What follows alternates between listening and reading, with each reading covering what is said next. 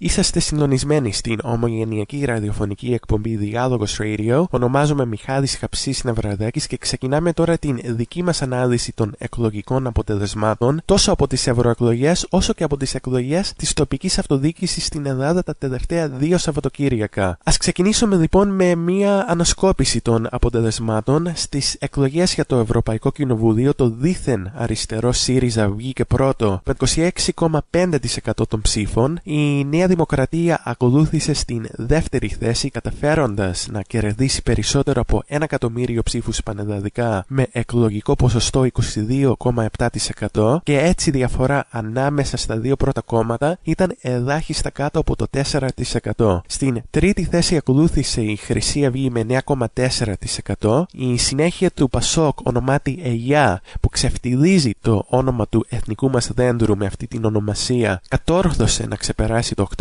8%, ακολουθεί το δημιούργημα των μέσων ενημέρωσης και των ιδιοκτητών αυτών των μέσων το ποτάμι με 6,6%, το ΚΚΕ με 6,1% και οι ανεξάρτητοι Έλληνες είναι το τελευταίο κόμμα που κατάφερε να κερδίσει έδρα στην Ευρωβουλή με ποσοστό 3,46%. Συνοδικά ο ΣΥΡΙΖΑ κέρδισε 6 από τις 21 έδρες στο Ευρωπαϊκό Κοινοβούλιο, η Νέα Δημοκρατία κέρδισε 5 έδρες, η Χρυσή Αυγή 3 έδρες, το ΚΚΕ, η Αγιά και το Ποτάμι με δύο έδρες ο καθένας και οι ανεξάρτητοι Έλληνες με μία έδρα. Πέφτοντας κάτω από το πλαφόν του 3% ήταν ο αναστημένος λαϊκός ορθόδοξος συναγερμός με 2,7% ενώ κόμματα και κινήματα όπως το ΕΠΑΜ και η Ανταρεσία αλλά και οι οικολόγοι πράσινοι που ήταν στην προηγούμενη Ευρωβουλή τελείωσαν κάτω από τις προσδοκίες τους με ποσοστά κάτω από το 1%. Όσον αφορά τις εκλογές της τοπικής αυτοδιοίκησης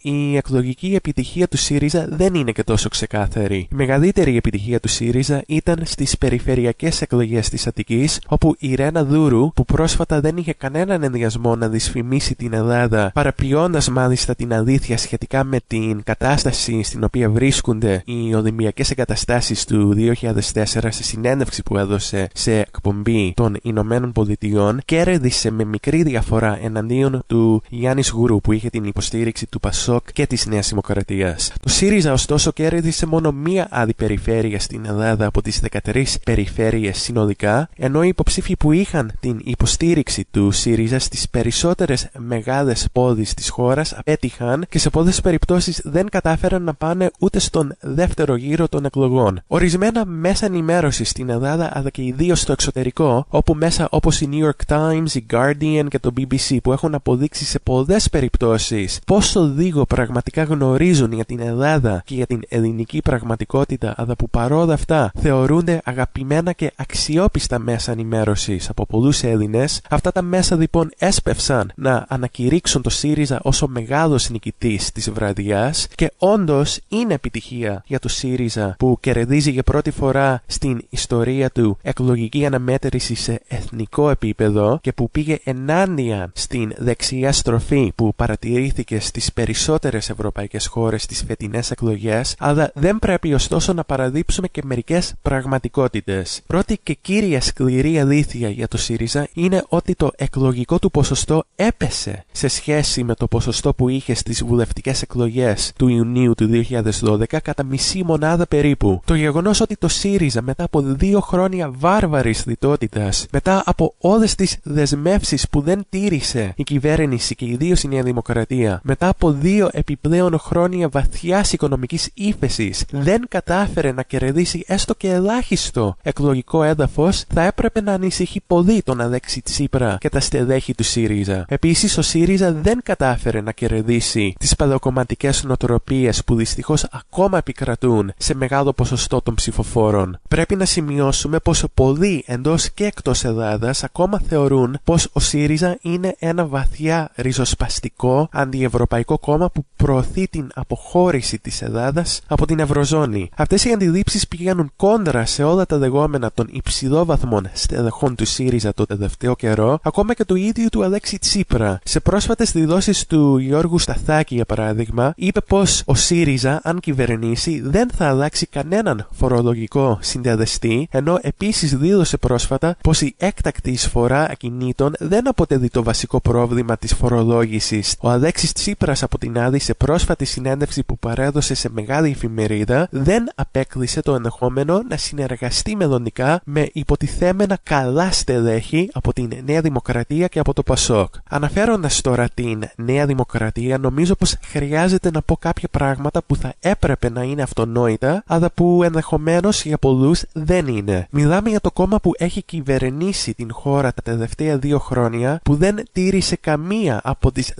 18 προεκλογικές δεσμεύσεις περί απόρριψης των μνημονιακών πολιτικών και που αντιθέτως εφάρμοσε ακόμα πιο σκληρά μέτρα μνημονιακά. Μιλάμε για το κόμμα που πλέον έχει αποδειχθεί ότι έχει επαφές και συνεργασία με την Χρυσή Αυγή, για το κόμμα που πλέον δρομολογεί το πλήρης ξεπούδημα του εθνικού πλούτου της χώρας μας, των ακτών, του νερού και περιοχών ανεκτήμητης φυσικής ομορφιάς και περιβαλλοντικής σημασίας. Μιλάμε για το κόμμα που με φασιστικό και παράνομο τρόπο έριξε το μαύρο στην ΕΡΤ και που ένα χρόνο μετά κόμμα να στήσει κάποια δημόσια ραδιοτηλεόραση της προκοπής. Μιλάμε για το κόμμα που συνεχίζει να κυβερνάει την Ελλάδα παρόλο που η ελληνική οικονομία, το ΑΕΠ, έχει μειωθεί κατά 25% στα χρόνια της ύφεσης, με το επίσημο ποσοστό ανεργίας να αγγίζει το 28%, με δεκάδες χιλιάδες νέα και μορφωμένα παιδιά και επιστήμονες να μεταναστεύουν, με κατακόρυφη αύξηση των αυτοκτονιών τα τελευταία χρόνια και με το σύστημα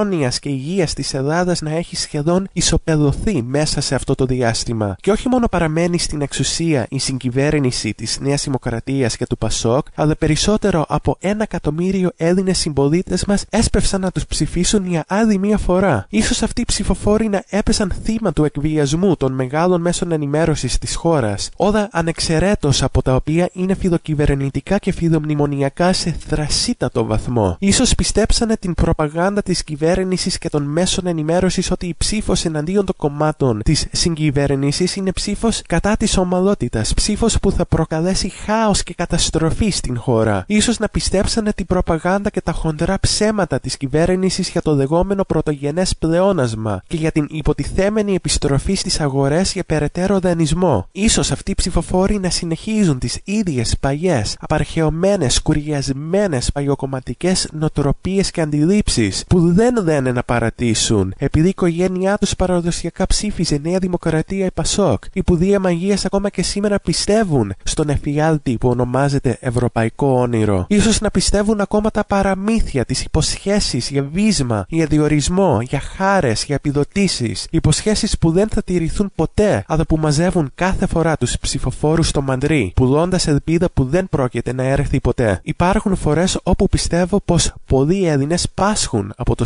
σύνδρομο της Στοκχόλμης, συνεχίζοντας να ψηφίζουν απεδεδειγμένους εγκληματίες, ψεύτες και τα άτομα που έχουν μεγάλες ευθύνες για την σημερινή κατάσταση στην Ελλάδα. Ενδεχομένως αυτό να εξηγεί πως το Πασόκ, το κόμμα που κυβέρνησε για τα περισσότερα χρόνια της μεταπολίτευση, το κόμμα της διαπλοκής, της διαφθοράς, το κόμμα που πούδισε πλαστό ευρωπαϊκό όνειρο που γρήγορα έγινε εφιάλτης και που μετά, μαγειρεύοντας τα οικονομικά στοιχεία της χώρας, πούλησε την Ελλάδα στην εποπτεία του Διεθνούς Νομισματικού Ταμείου, κατάφερε να ξεπεράσει αυτό το κόμμα ίσως και τις δικές του προσδοκίες, ξεπερώντα το 8% στις ευρωεκλογές. Αυτό μπορεί να αποτελεί αρνητικό ρεκόρ όλων των εποχών για το Πασόκ, αλλά παραμένει ένα ποσοστό που ξεπερνάει πολλές από τις προβλέψεις που ακούστηκαν πριν από τις εκλογές και που σίγουρα δεν εξηγείται με κανέναν λογικό τρόπο. Κοιτάζοντας μερικούς από τους υποψήφιους ευρωβουλευτές που ενδεχομένως θα κερδίσουν έδρα στο Ευρωπαϊκό Κοινοβούλιο, βλέπουμε ονόματα όπως αυτό του Παντελή Καψί, ο πρώην υπουργός του κλεισίματος της ΕΡΤ. Βλέπουμε επίσης το όνομα του ποδοσφαιριστή Θεόδωρου Ζαγοράκη, ένα άτομο με μηδενική εμπειρία στην πολιτική, αλλά που παραμένει celebrity στην ελληνική κοινωνία. Και ίσως αυτό είναι το μοναδικό προνόμιο που διαθέτει που τον βοήθησε να κερδίσει ενδεχομένως θέση στο Ευρωπαϊκό Κοινοβούλιο. Άλλο ένα ακόμα πιο ξεκάθαρο παράδειγμα είναι η περίπτωση του ποταμιού, αυτού του δημιουργήματος των αφεντικών των μεγάλων μέσων ενημέρωσης της χώρας, ένα κόμμα που δεν υπήρχε πριν από μερικούς μήνες και που ακόμα δεν έχει εκφράσει κάποια ξεκάθαρη πολιτική τοποθέτηση, αλλά όπου ο ιδρυτής του, ο celebrity δημοσιογράφος του lifestyle Σταύρο Θεοδωράκη, που δεν διαθέτει πολιτική εμπειρία, αλλά σίγουρα διαθέτει μπόλικε πολιτικές γνωριμίες, κέρδισε την υποστήριξη των πρώην αφεντικών του, που του έδωσαν υπερβολικά μεγάλο χρόνο προβολής στα κανάλια τους, στα ραδιόφωνά τους και στις εφημερίδες τους, στην ίδια στιγμή που τόσα άλλα νεότερα και μικρότερα κόμματα και κινήματα αδυνατούν να ακουστούν έστω και για μερικά δευτερόλεπτα από τα ίδια τα κατά τα άλλα σοβαρά και υπεύθυνα και αντικειμενικά ΜΜΕ.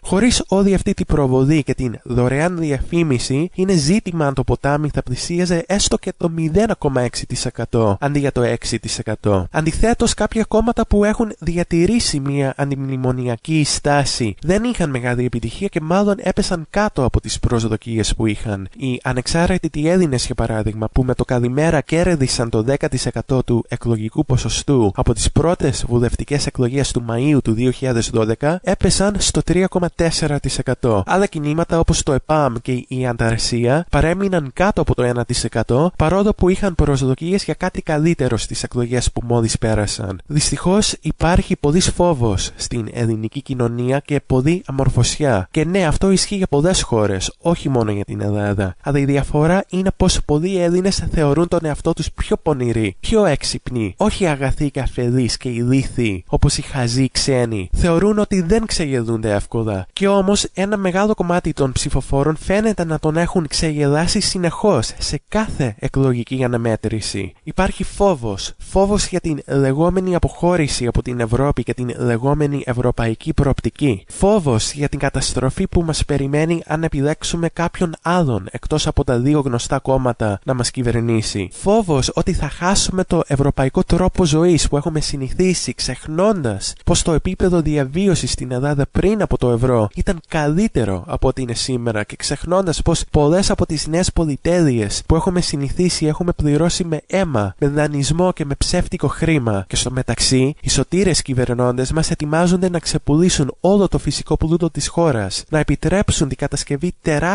ξενοδοχείων και σπιτιών πάνω στις ομορφότερες ακτές της Ελλάδας, ενώ επιτρέπουν την καταστροφή και την υδρόληση των χημικών όπλων της Συρίας στον θαλάσσιο χώρο της Μεσογείου, νοτίω της Κρήτης, απαγορεύοντας ταυτοχρόνως το ψάρεμα για δύο μήνες σε αυτή την θαλάσσια περιοχή, παρόλο που κατά τα άλλα μας διαβεβαιώνει η κυβέρνηση πως η υδρόληση των χημικών δεν παρουσιάζει κανέναν κίνδυνο για τη θάλασσα και για το περιβάλλον. Και παρόλα αυτά τρέχουν ακόμα εκατομμύρια συμπολίτε μας και τους ψηφίζουν ξανά. Αν βάλουμε μαζί τα ποσοστά της Νέας Δημοκρατίας και της Αιγιάς από τις ευρωεκλογές, το ποσοστό τους ξεπερνάει το 30%. Αν προσθέσουμε το σίγουρα φιλοκυβερνητικό ποτάμι, το συνολικό ποσοστό φτάνει στο 37%. Αν προσθέσουμε και τους πρώην κυβερνητικούς συνεταίρους Δημάρ και Λάος, φτάνουμε σε ένα εκλογικό ποσοστό περίπου στο 42%. 42% σήμερα, μετά από 5 χρόνια βαθύτατης ύφεσης, η μεγαλύτερη και η χειρότερη οικονομική ύφεση σε αναπτυγμένη χώρα σε εποχή ειρήνης. Αυτό δείχνει τρέλα. Είναι εθνική αυτοκτονία.